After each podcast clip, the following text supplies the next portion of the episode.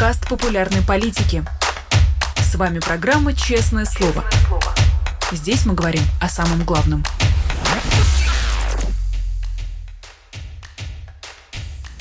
Семнадцать часов московское время. Вы смотрите канал «Популярная политика». Это программа «Честное слово». Друзья, сегодня в эфире Александр Макашенец и наш сегодняшний гость Традиционный гость по пятницам – писатель, поэт и журналист Дмитрий Быков. Дмитрий Львович уже к нам подключается. Дмитрий Львович, здравствуйте. Здравствуйте, Саша. Здравствуйте всем. Дмитрий Львович, хочу э, наш с вами разговор начать чуть издалека. А, вы часто рассказываете, и, в общем, наши зрители это хорошо знают, что вы даете много лекций в Европе, в Америке, общаетесь с большим количеством иностранцев. И вот как часто вы сталкиваетесь э, с тем, что даже у, казалось бы, образованных людей пробивается какая-то симпатия к Владимиру Путину?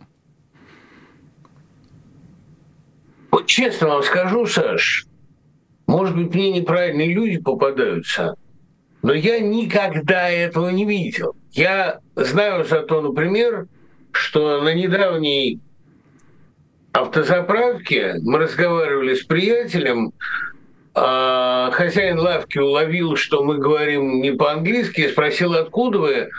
Я сказал, мы из России. И он тут же радостно заорал. Путин из asshole! Я не буду вам переводить. Это человек, который никакого отношения не имеет ни к интеллектуальной среде, ни к культурной.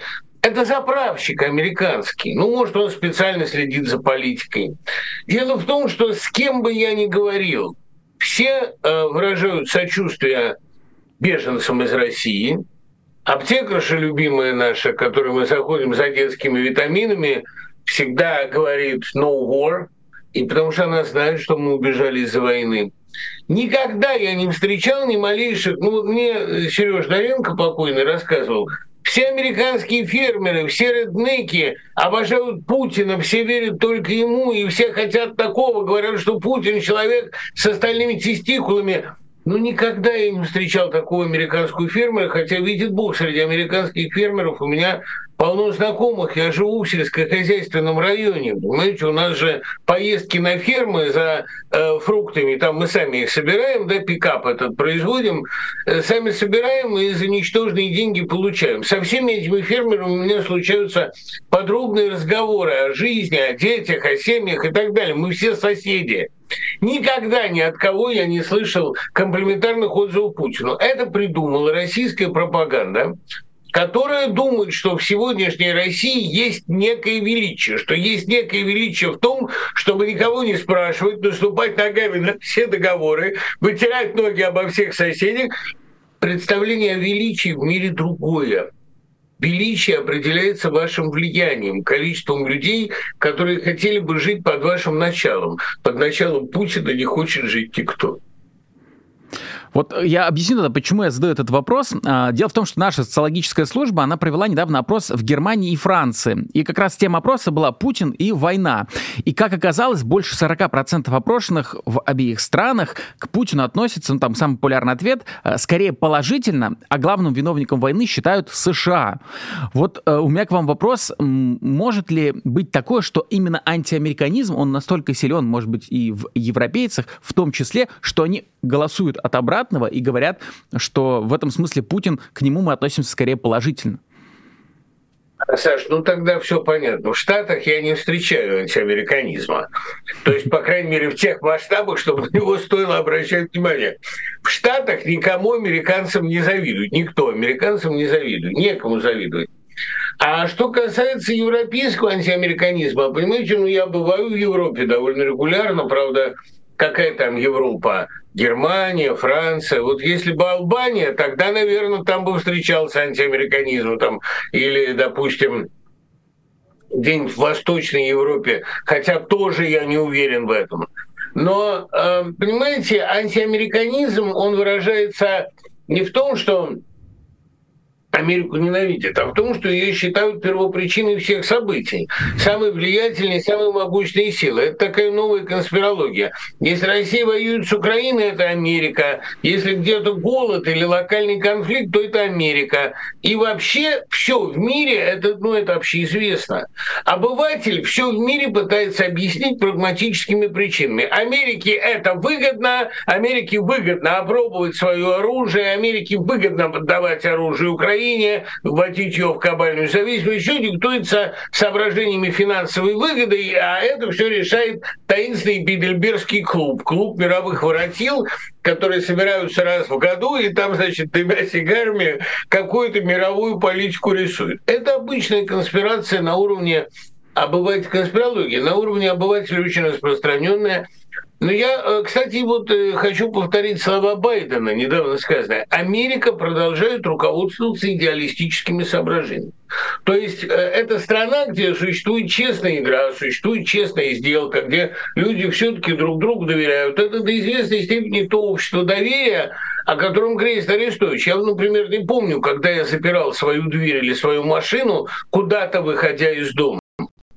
А я вообще замечаю, что руководство, ну, великая мысль Чуковского, высказанная ему еще страшно сказать, в 1898 году, когда он только начинал в 16 лет свою журналистскую и литературную деятельность. Непрагматичное, идеалистическое поведение оказывается более выгодным, чем корыстно. Потому что если вы ведете себя непрагматически, условно говоря, если вы идеалист, с вами больше хотят иметь дело.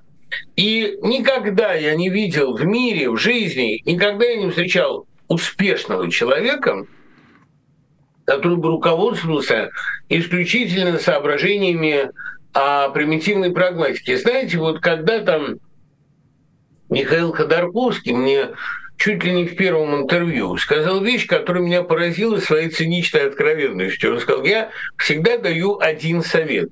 Если нет прямой выгоды, поступай по правде.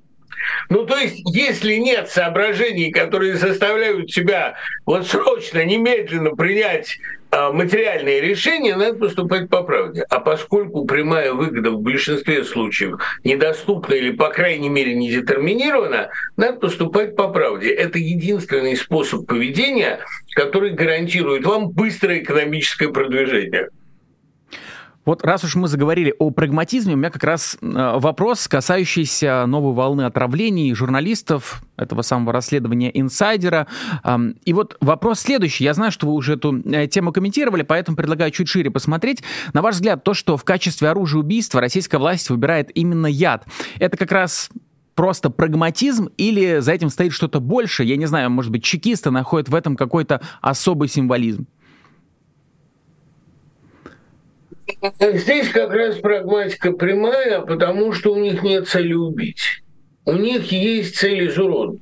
Ведь, понимаете, и они много раз тоже с похвальной откровенностью об этом говорили. Мертвый противник им опаснее, чем живой. Из мертвого можно сделать там сакральную жертву. И Путин же говорил, что ему мертвая Политковская опаснее, чем живая. Говорил он о женщине, демонстративно убитой кем-то ко дню его рождения. Такой подарок. Я не знаю, кто это сделал конкретно, потому что суд не назвал конкретных заказчиков. Но, несомненно, а, мы, мы знаем, чьи интересы за этим просматриваются. Анна Политковская очень мешала российской власти. Но Владимир Путин тогда цинично сказал, «А, живая она мне мешала меньше, чем мертвая они поняли в какой-то момент, что из мертвого врага могут сделать символ. Да? Как они это любят сами называть, сакральная жертва. Но они мыслят в категориях сатанистской секты, поэтому для них сакральная жертва – это самая органичная лексика. Что касается отравления. Ведь отравление – это самый удобный способ сделать жертву инвалидом. Сделать так, чтобы жертва производила впечатление трогательное, смешное, беспомощное, ну, чтобы она там тряслась, пускала слюни, чтобы она передвигалась в инвалидной коляске. Я думаю, что они и Литвиненко хотели изуродовать, а не отравить. Во всяком случае, кадр умирающего Литвиненко, вот этого с выпавшими волосами, страшно изменившимся лицом, этот кадр, я думаю, многих врагов Кремля напугал. Именно вот, вот это может быть с вами. Они изуродовали Бекетова, они добили его до смерти, был такой химический активист замечательный, а чтобы он передвигался в коляске, и не мог слова сказать. У него речь пропала, и он двигаться не мог, у него руки тряслись. Это ситуация, когда, понимаете, недобитый страшнее добитого. Я понимаю, что им Костюченко действительно очень сильно мешает. Когда Костюченко сделала интервью с так называемым танкистом Дорджи, вот как раз в разгар их там нет. А когда все говорили их там нет, она сделала интервью с обожженным там танкистом. И это была колоссальная журналистская сенсация. Это была лучшая публикация новой газеты за 10 лет. И многие тогда, я понимаю, профессионально обзавидовались, и я тоже, потому что она сделала невероятно. Она нанялась в этот госпиталь медсестрой, сделала с ним интервью, причем предупредила его абсолютно честно, что она журналист. И он ей все рассказал, в том числе о своих отношениях с Богом. Умеет она разговорить человека. Она и Дудя разговорила, причем Дудь там проявился гораздо ярче, чем она. Ну и вот, понимаете, э, Костюченко реально опасно этому режиму. Но Костюченко, не дай бог, конечно, отравленная до смерти, им не нужна, потому что она становится святой, как Политковская. А вот Костюченко, которая э, не может работать, которая не может двух слов связать, как сейчас она поставлена в ситуацию, когда она может работать три часа, потому что дальше у нее наступает переутомление или обморок. Ну, естественно, что это им выгоднее, поэтому яд, конечно, оптимальный способ. Понимаете, бить человека так, чтобы не добить, это нужно особое искусство. Отравить, чтобы не дотравить, господи, элементарно, не доложил немножко яду, и вот перед тобой пускающая слюни кукла вместо врага режима. И все на это смотрят и в ужасе, потому что, честно вам скажу, доживать в таком состоянии страшнее смерти. Вот продолжая тут э, некий такой наш нами воображаемый конфликт э, прагматизма и, может быть, там, не знаю, символизма или какого-то такого корыстного расчета. А, я хотел... да. Да, я просто хотел вспомнить э, историю про парагвайского диктатора Стресснера. Вот известно, что он слушал по телефону, как пытают его политических оппонентов, видимо, получал от этого какое-то удовольствие. А вот э, как вы считаете, может ли Владимир Путин заниматься чем-то подобным, в том числе, когда он в том или ином виде отдает сигнал для того, чтобы кого-то травили? Может быть, наблюдая за тем, как меняется этот человек, тот же Литвиненко? Ну да, я, кстати, вот подумал, как им приятно было бы увидеть Навального в этом недотравленном состоянии. С каким, наверное, упоением они слушали крик Навального в самолете который удалось запечатлеть. Действительно, крик умирающего. Но и Навальному повезло. Тут, видите, я не думаю, что лично у Владимира Путина сейчас такие развлечения. Я думаю, что его потребность в садических удовольствиях полностью удовлетворяет Украину. Вот там зрелище, как бы сказать, ну, детские смерти, да, а ведь, кстати, детские смерти на Донбассе тоже происходят по российской вине. Россия развязала конфликт. Россия начала. А сама ситуация, когда на глазах всего мира на протяжении скоро двух лет гибнут семьи, а гибнут люди, назвавшие себя свободными. Вот она ваша свобода. Вся ваша свобода не приводит к тому, что вы могли бы остановить одного маньяка. Не можете вы ничего сделать. А? Нет у вас ничего против Кости Сапрыкина. Вот это они, собственно, и демонстрируют. Это довольно ужасное наслаждение, такое довольно ужасное ощущение, когда весь мир ничего не может сделать с тобой. Я думаю, что Украина она для того Путину и нужна, это такая демонстрация могущества. Ведь понимаете, в чем кошмар украинской ситуации? Давайте назовем вещи своими именами. Весь мир не знает, как это остановить. Он это начал. А если давать ВСУ ровно столько вооружения, чтобы оно не проиграло, и не давать, чтобы оно выиграло, вооруженные силы Украины, ЗСУ, захисники, чтобы они могли защититься, но не могли дойти до своих границ, это довольно ужасная тактика. Но дело в том, что Путин поставил мир перед ситуацией безвыходной. Либо мир ввязывается в войну и получает ядерный удар, либо мир продолжает поддерживать вот эту вот ситуацию взаимного паралича и может его поддерживать сколько угодно. Вот это действительно катастрофа. Вы начали историю, которую никто не может остановить. Вы ее не можете остановить, да, потому что вам не простят воспитанные вами же зеты. Вы сами воспитали себе такой электорат, который требует, чтобы вы дошли до Бельгии и уничтожили НАТО. А не может это остановить Украина, хотя кладет жизни на этот алтарь бесконечно. Не может это остановить НАТО, самый могучий блок в мире. И Господь пока почему-то не хочет это останавливать, вероятно, для наглядности. Правильно совершенно говорит Арестович, что эта война этически самая наглядная. Это такое торжествующее зло ликующее. Я, кстати говоря, на лице Владимира Путина все время блуждает эта глумливая улыбка, как бы говоришь, а что такого? Вот такого неприкрытого государственного садизма, такого неприкрытого глумления мир не видел. И это очень интересно, это очень, я думаю, забавно для многих, в том числе для э, некоторых э, жителей Европы, которые хотели бы также глумиться безнаказанно. Да? Вот, э, вот это, я думаю, удовлетворяет потребности Владимира Путина в чужих мучениях. И Украина для того и нужна, чтобы удовлетворять потребность стареющего диктатора в чужом страдании.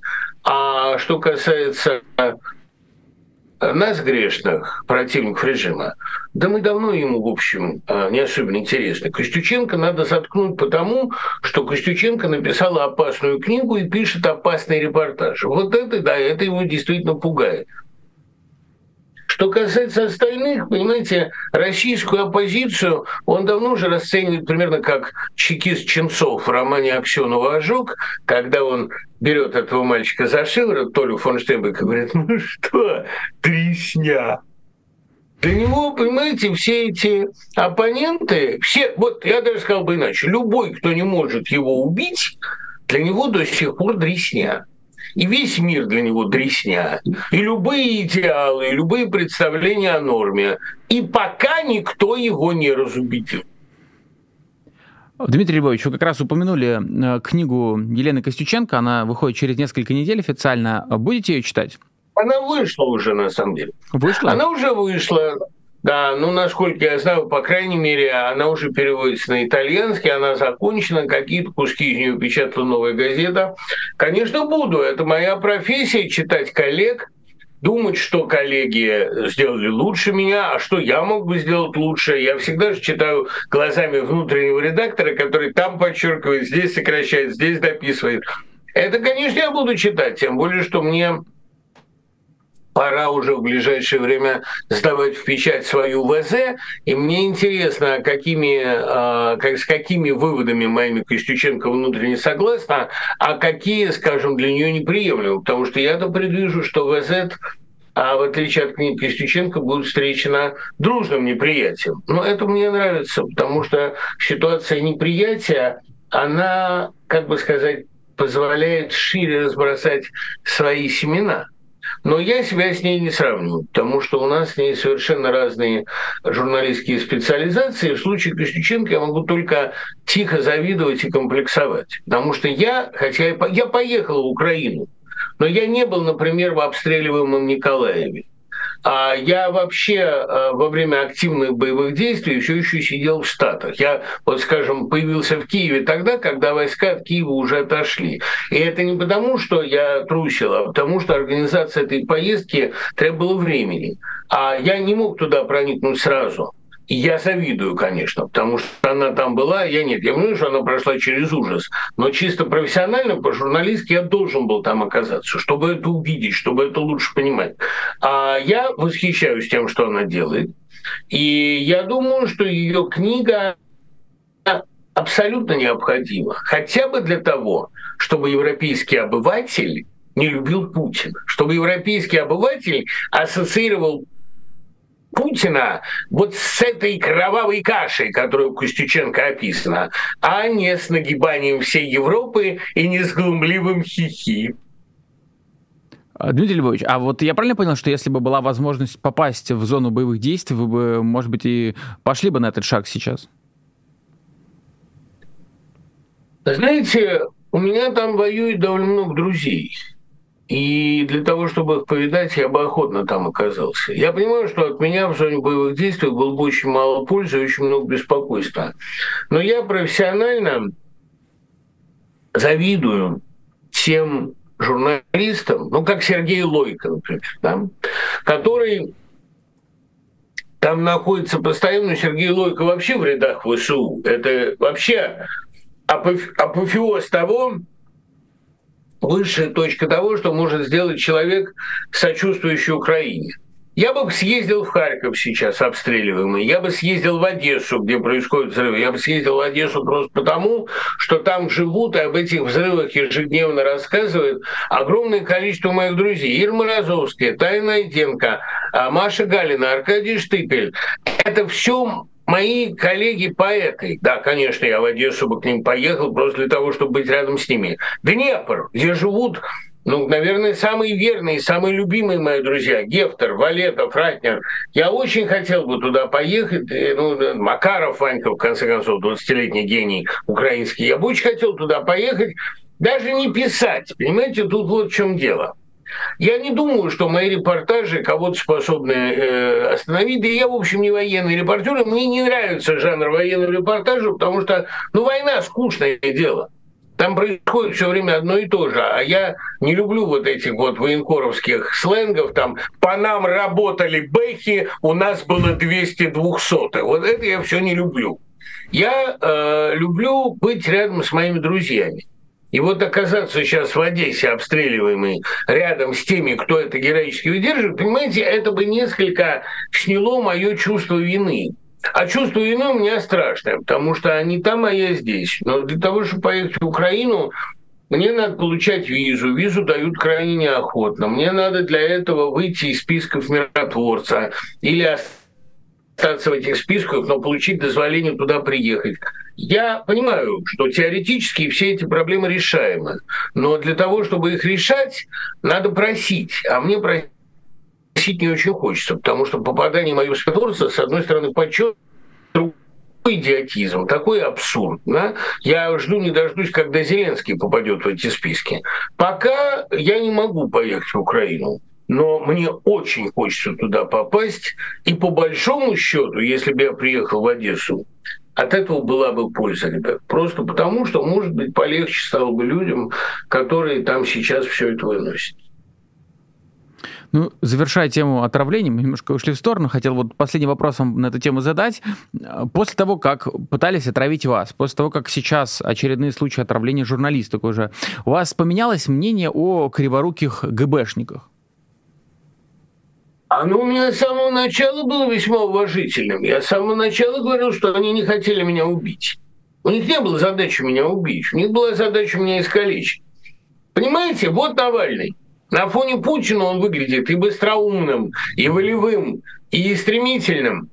А если бы вместо этого рослого красавца мы увидели бы изуродованную Наверное, бы к нему несколько упала народная любовь. Они очень хотели Навального превратить именно в инвалид. Я думаю, со мной была та же идея.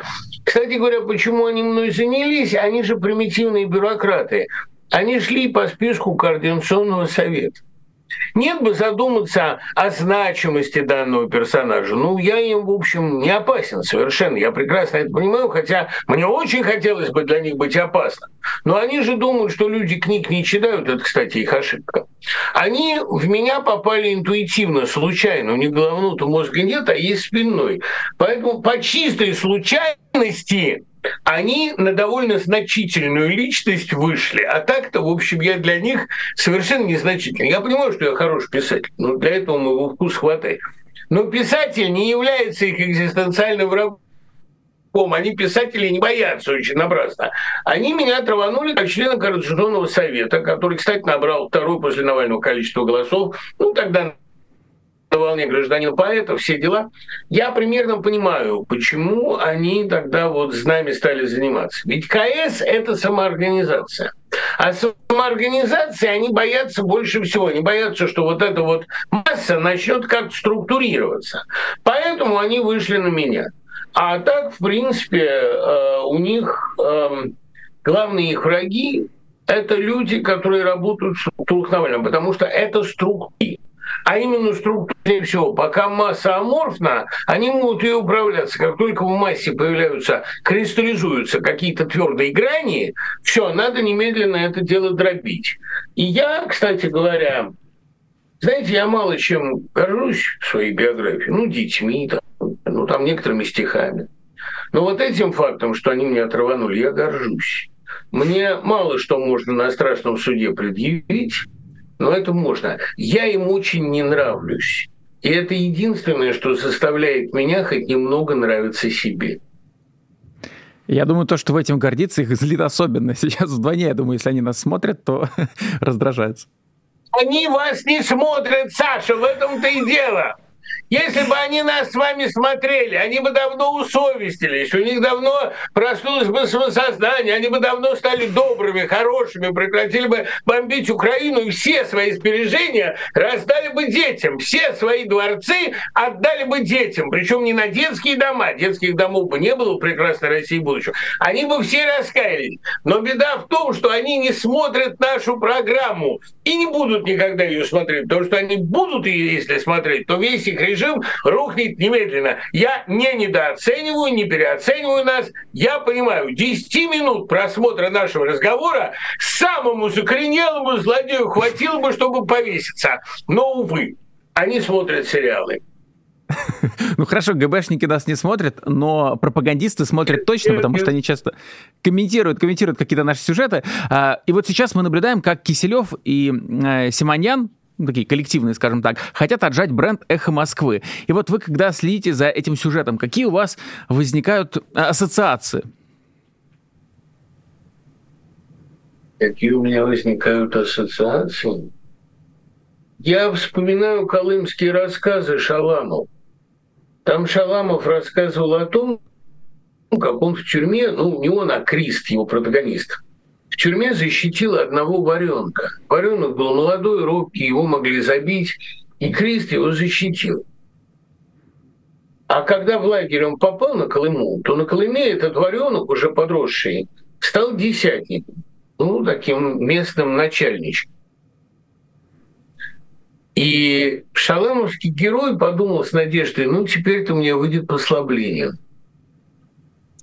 А ему не вышло послабление этот десятник его гнобил гораздо страшнее, чем все остальные. Он не мог ему простить когда-тошнего милосердия. Они же милосердия не прощают. Это, знаете, а, Губерман тоже однажды, у него попросили табаку, а он не дал а потому что жалко ему было. Потом он усовестился, побежал этому зэку, отнес табак, тот принял как должное, но сам никогда с ним не делился. Он понял, что перед ним лох, фраер. Вот, понимаете, с Венедиктовым происходит та же история. Он защищал, опекал молодых и, как ему казалось, талантливых людей. Ну, Рябцеву, ну, Симонян. Ему казалось, что они оценят его благодеяние. Казалось не прагматически, не корыстно. Просто ему казалось, что ну, надо поддержать талантливых людей. Ну, молодые, ну, талантливые, ну, может быть, заблуждаются. Но при правильной опеке, ну, типичное учительское заблуждение. А Симонян, которую он защищал, и репутацию, которую в известном смысле он отмывал, Симонян, вместе с которой он пытался достать Голунова и достал из заключения, Симонян, а которую он в разговорах защищал множество раз. А Симонян с особой радостью, с тем же чекистским восторгом, с тем же демонстративным цинизмом отнимают, отжимают у него бренд, который он создавал ценой жизни. Ведь, понимаете, ну все мы знаем Венедикта. Все мы знаем, что со своими способностями во главе любого государства СМИ он убрал бы всех конкурентов. А у него это в крови убирать конкурентов. Он может быть или первым, или никаким. Он был таким учителем истории, он был таким руководителем радиостанции, или первый, или никак. И уж, конечно, если бы он стоял во главе холдинга России сегодня, то Киселеву там делать было бы что там, там курил бы в углу, понимаете? А может, и курить бы не пустили. Но э, талантливые люди на такие вещи не идут. Почему-то Венедиктов не стал делать карьеру в государственном СМИ. Да, он шел на многие компромиссы, чтобы сохранить радиостанцию. Но эта радиостанция была для очень многих, в том числе для меня грешного, единственной трибуной. Ну, куда деваться? Муратов точно так же э, героическими усилиями сохранял новую газету а иногда удерживая некоторых своих сотрудников от слишком радикальных публикаций, меня в том числе. Но что было делать? Новая газета была единственной, и надо было многим жертвовать. И вот за хорошее отношение Венедиктова, за надежду, что в Симонян возобладают профессиональные качества, а не карьерные, а он теперь расплачивается. А вообще я уже понял, а кто людям помогает, тот тратит время зря. Многим из этих литераторов я помогал. Ну, потому что мне казалось, талантливые люди, надо их как-то, в общем, похвалить. А именно те, кому я помогал, сегодня с особо оголтелой ненавистью травят меня грешно. Мне, конечно, приятно, что не забывают, потому что, ну, как вы понимаете, для честолюбивого человека вроде меня любое упоминание праздника. Одна женщина так и писала, Быков пойдет на все, чтобы о нем говорили. Это писала та самая женщина, первые опусы которой я э, благожелательно рецензировал, ну, помочь как-то, да. А вообще так, родную мать продам, чтобы обо мне говорили, так они обо мне говорят, да. А я сведу счеты со всеми этими персонажами, не сомневайтесь. Я злой, и у меня память хорошая. Так вот, все они не могут простить того, что их видели в беспомощном состоянии. Им помогали, их опекали, им подставляли плечо, с ними пили, делая им тем самым, в общем, некоторое одолжение. Ничего не поделаешь. Мы себя вот так вот дали втоптать в грязь. Не надо помогать плохим людям. Плохие люди этого не прощают. Они простят любую злобу, простят любую мерзость. Они простят убийство, но они не простят помощь. Понимаете, это в одном моем стихотворении, сразу сказать, какой я был умный в 88 году, у меня там было написано «И ну, угрюмо злобен, защитник и чистить, порог простить способен, но жалость как простить?» Вот жалости они не прощают. Это дам урок, мы их больше не пожалеем. Э, Дмитрий Львович, еще хотел с вами тему образования затронуть. Э, российские школьники теперь Давайте будут изучать... Да, будут изучать недавнюю историю по пропагандистскому учебнику Мединского, но часто приходится слышать, наверное, там, и от обывателей, от людей, которые, может быть, не особо там, допустим, из образования следят, что, в принципе, так устроено, что историю пишут победители, и каждый учебник истории, он что-то пропагандирует. Вот, на ваш взгляд, так ли это? И есть ли какая-то грань, после которой заканчивается, точнее, заканчивается пропаганда, начинается э, что-то более приемлемое, более современное, не знаю? Ну, во-первых, в данном случае историю пишет не победитель, а узурпатора. Это довольно принципиальная вещь. Они не победили нас, они нам рты заткнули. Ну, разумеется, учебник истории, который написан Акуниным, гораздо доказательнее и попросту увлекательнее, чем это их стряпня. И, конечно, читать будут Акунина. Понимаете, вот э, я, конечно, с одной стороны, признаю всю опасность того, что сделали Мединский с Туркуновым. Это не просто учебник, это игра на самых тонких струнах очень многих российских душ, очень многих жертв ресентимента. Это учебник не столько для детей, сколько для родителей. Там все нормально. Это учебник, который действительно способен внушить огромному количеству людей, что Россию обижали, обманывали, что Россия всегда была доброй, шла к Западу с открытой душой, а Запад плевал в эту душу, насиловал их детей, не знаю уж как он их, но в общем относился к России совершенно безобразно. И вот понимаете, Саша, какая вещь, они сами себя перехитрили. Это учебник написан из позиции жертвы.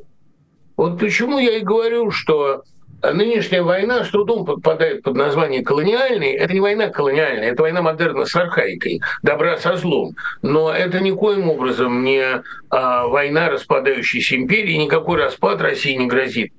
Потому что нет вот прав Роман Шамолин, великий новосибирский антрополог, нет ничего дальше от империи, чем путинская Россия. Ведь империя – это прежде всего космополитизм. Империя – это экспансия, это захват мира, а путинская Россия стремится окуклиться, вот так вот поджать лапки, втянуть голову под панцирь, зажаться, как в книге Цимбурского «Остров Россия». Закроемся от остального мира, отгородимся стальной пеленой, будем всех пугать и ни с кем сотрудничать. Но это же позиция жертв. Понимаете, империя не строится с позиции угнетенных, обиженных и обманутых. Империя – это экспансия ценностей. У вас есть ценности британцев, у китайцев, у арабов, у монголов. Вы их распространяете на весь мир. Какие ценности распространяет путинская Россия? то, что там отец и мать э, сохраняют свои гендеры, помните, да? Мне, пожалуйста, пол арбуза, это самец. Да, вот мы помешаны, пол арбуза. Это люди, которые действительно помешаны на своей консервативной идентичности, но империя не строится с консервативных позиций. Мир невозможно захватить консерватизмом. Консерватизм – это консервы, их никто не любит. Так вот, э, этот учебник, он написан, конечно, играя на тайных струнах, но это именно позиция обманутой жалкой жертвы. В России многие так живут. В конце концов, их угнетает это государство, им приятно такая идентичность. На нас все ездят, в этом есть что-то величественное. Нам не дают голосовать, в этом тоже есть какое-то величие. Но это не империя, это жалкая мировая провинция. И для жалкой мировой провинции этот учебник то, чего она заслужит. Когда она станет другой, для нее напишут другой учебник. И это, в общем, совершенно очевидно. Они все это прекрасно понимают. Ну а учебник Мединского Тургунова останется как прекрасный, наглядный, жирный, я бы сказал, литературный образчик эпохи позднего путинизма. Большое позорное пятно на исторической науке. Пятно, могу их утешить, большое.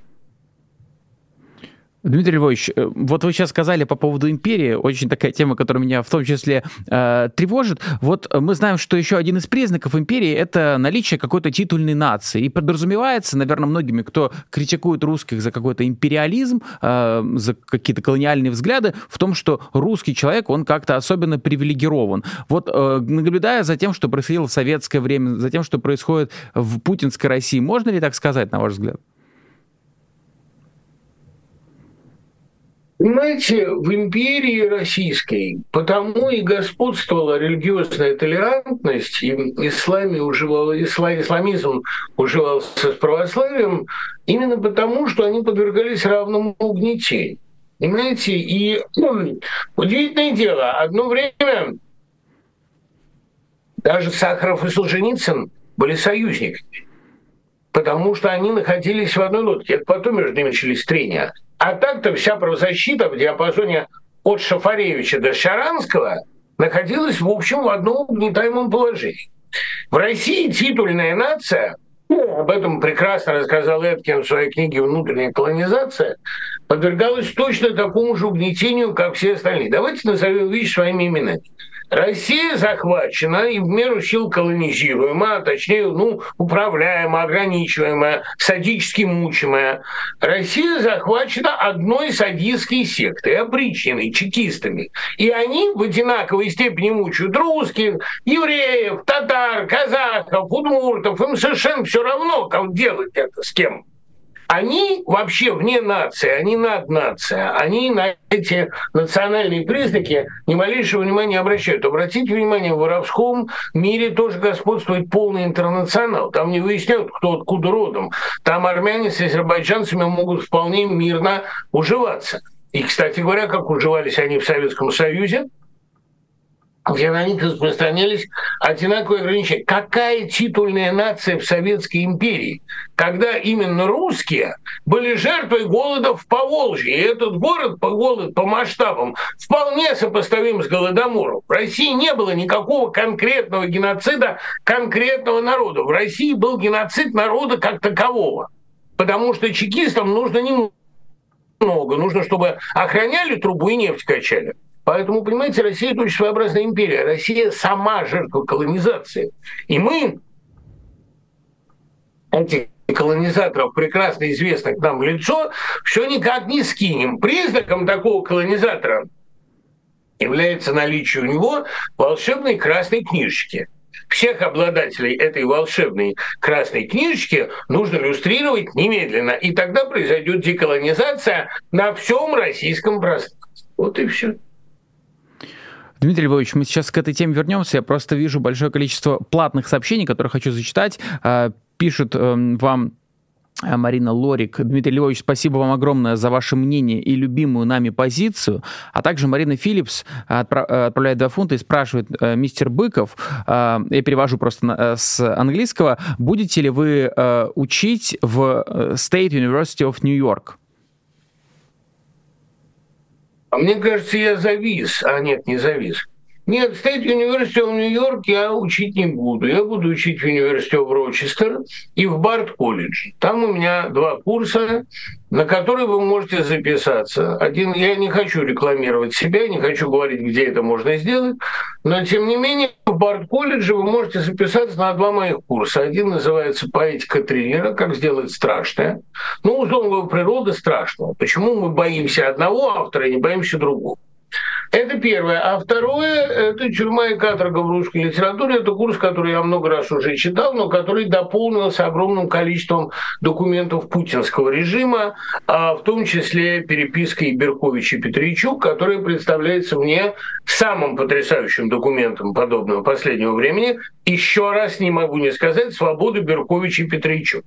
Кстати, а могу я, вот простите, Саш, воспользоваться нашей трибуной, чтобы Конечно. зачесть одно письмо, которое мне прислал один из моих самых любимых друзей и коллег. Я не могу, к сожалению, его пока называть. Но он предложил очень хорошую идею. Один из главных аргументов этого режима а, уверение, что все за Путин. А есть прекрасный способ продемонстрировать, что все не за Путина. Для этого не надо выходить на демонстрации. Носите черное. Черное – знак траура от того, что идет война. А если к вам прикопаются, говорите, друг погиб в Украине, никто этого не запретит. Носить черное пока никто не запретит. Чем больше этих людей в черном появится на улицах России, это акция, которая абсолютно ничем никому не угрожает. Но чем больше этих людей в черном появится на улицах России, тем больше все будут понимать, есть противников политических явных у этого режима. Никто не просит вас носить георгиевское, трехцветное, красно-сине-белое, бело-сине-белое, какие-то более говорящие цвета. Но помните у чехов, а чего вы ходите в черном? Это траур по моей жизни. У нас у всех есть сейчас основания надеть траур по нашей жизни. И с солидарностью с украинскими мертвыми наденьте черное. Мне кажется, что это еще и потому хорошо, что черное, кстати говоря, я э, в ближайшее время этому способу намерен прибегнуть, хотя я и не в России, а тем, кто в России, я ничего не Я просто получил это письмо за три минуты до эфира и не успел переодеться. Мне кажется, что это тот способ, конечно, будут измываться, измывайтесь, плевать. Вы измываетесь над нами, мы над вами, это не приближает консенсуса. Но мне кажется, что это способ заявить о своей гражданской позиции, ровно ничем не рискуя. Дмитрий Львович, я сейчас не знаю, слышите вы меня или нет, просто я потерял э, звук ваш. Э, не знаю, сейчас проверю по чату, э, слышит ли ваш, вас зрители. Кажется, да, все слышит. Слышит, слышит, а, Дмитрий Львович, вы меня, вы меня слышите? Если да, просто кивните, я тогда задам следующий вопрос, и вы на него ответите. Хорошо? Ага, отлично. А, тогда Это звук хочу потеряли, перейти, а вернуться э, прошу прощения, вернуться к теме образования, которую я вот начал минуту буквально назад. Я помню, как еще несколько месяцев назад мы с вами говорили про то, как пропаганда проникает в школу, и вы тогда сказали, что само по себе плохо, что э, дети учатся какому-то такому двоемыслию сидеть с фигой в кармане. Э, ну вот э, такой вопрос, разве, грубо говоря, даже в либеральных демократиях, в каких-то развитых обществах э, с необходимостью быть политкорректными, не дай бог не сказать, не оказаться случайно каким-то там фобом. А разве не такая же ситуация? Не приходится в том числе э, сидеть с фигой в кармане?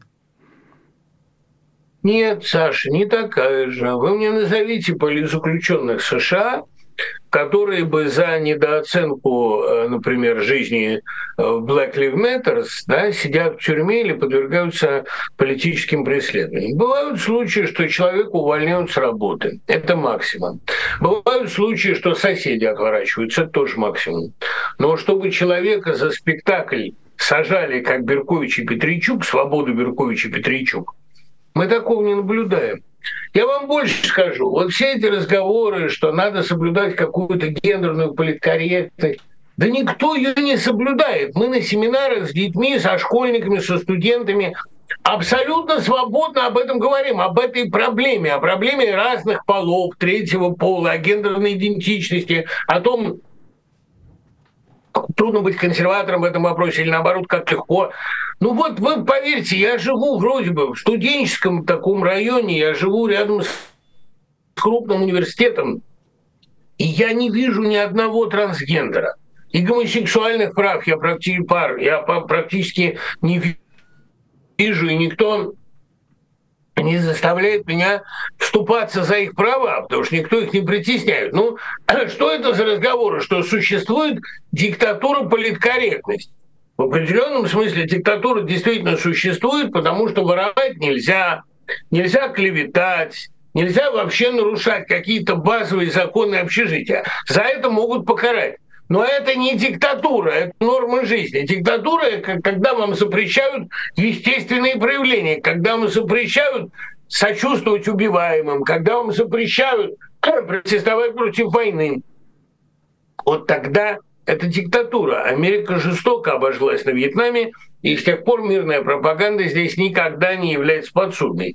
Иными словами, все, кто говорит об американской, западной, европейской диктатуре, они просто завидуют. Да, я их хорошо понимаю, ребята, я понимаю вашу зависть, но ведь вам ничто не мешает у себя сделать нормальное общество. Я уверен, что рано или поздно мы его увидим. Дмитрий Львович, спасибо вам большое за этот разговор. Наше время подходит к концу. Спасибо вам, привет всем. Увидимся через неделю. Пока. Обязательно увидимся. Я, в свою очередь, хочу зачитать еще несколько платных комментариев. комментариев. Сейчас посмотрю. Э, спасибо вам большое за активность. Вообще очень много всего было отправлено. Друзья, очень рад, что э, такую реакцию вызывает эфир с Дмитрием Львовичем. Так, Марина Ким дарит спонсорство канала «Популярная политика» одному зрителю. Елена Дидрих дарит спонсорство канала еще одному зрителю. Вам большое спасибо за это. Мама Лорик, спонсор «Три месяца новичок». Дмитрий Львович, спасибо огромное э, за ваше мнение и любимую нами позицию. Это я уже даже успела озвучить. Марина Филлипс дарит спонсорство канала «Популярная политика» еще одному зрителю. Марина Филлипс отправляет 2 фунта, задала вопрос, который, на который Дмитрий Львович ответил. Марина Филлипс еще 5 фунтов отправляет. Гифка Сибаину Каратист. Просто потрясающе. Обожаю эту самую гифку. Марина, э, большое вам спасибо. Алексей Прокопьев, спонсор 17 месяцев новичок. Я консервы люблю, пишет эм, Алексей. Алексей, ну, пожалуйста, в общем, сообщайте, эм, сообщайте все ваши пристрастия через платные вопросы, мы все озвучим.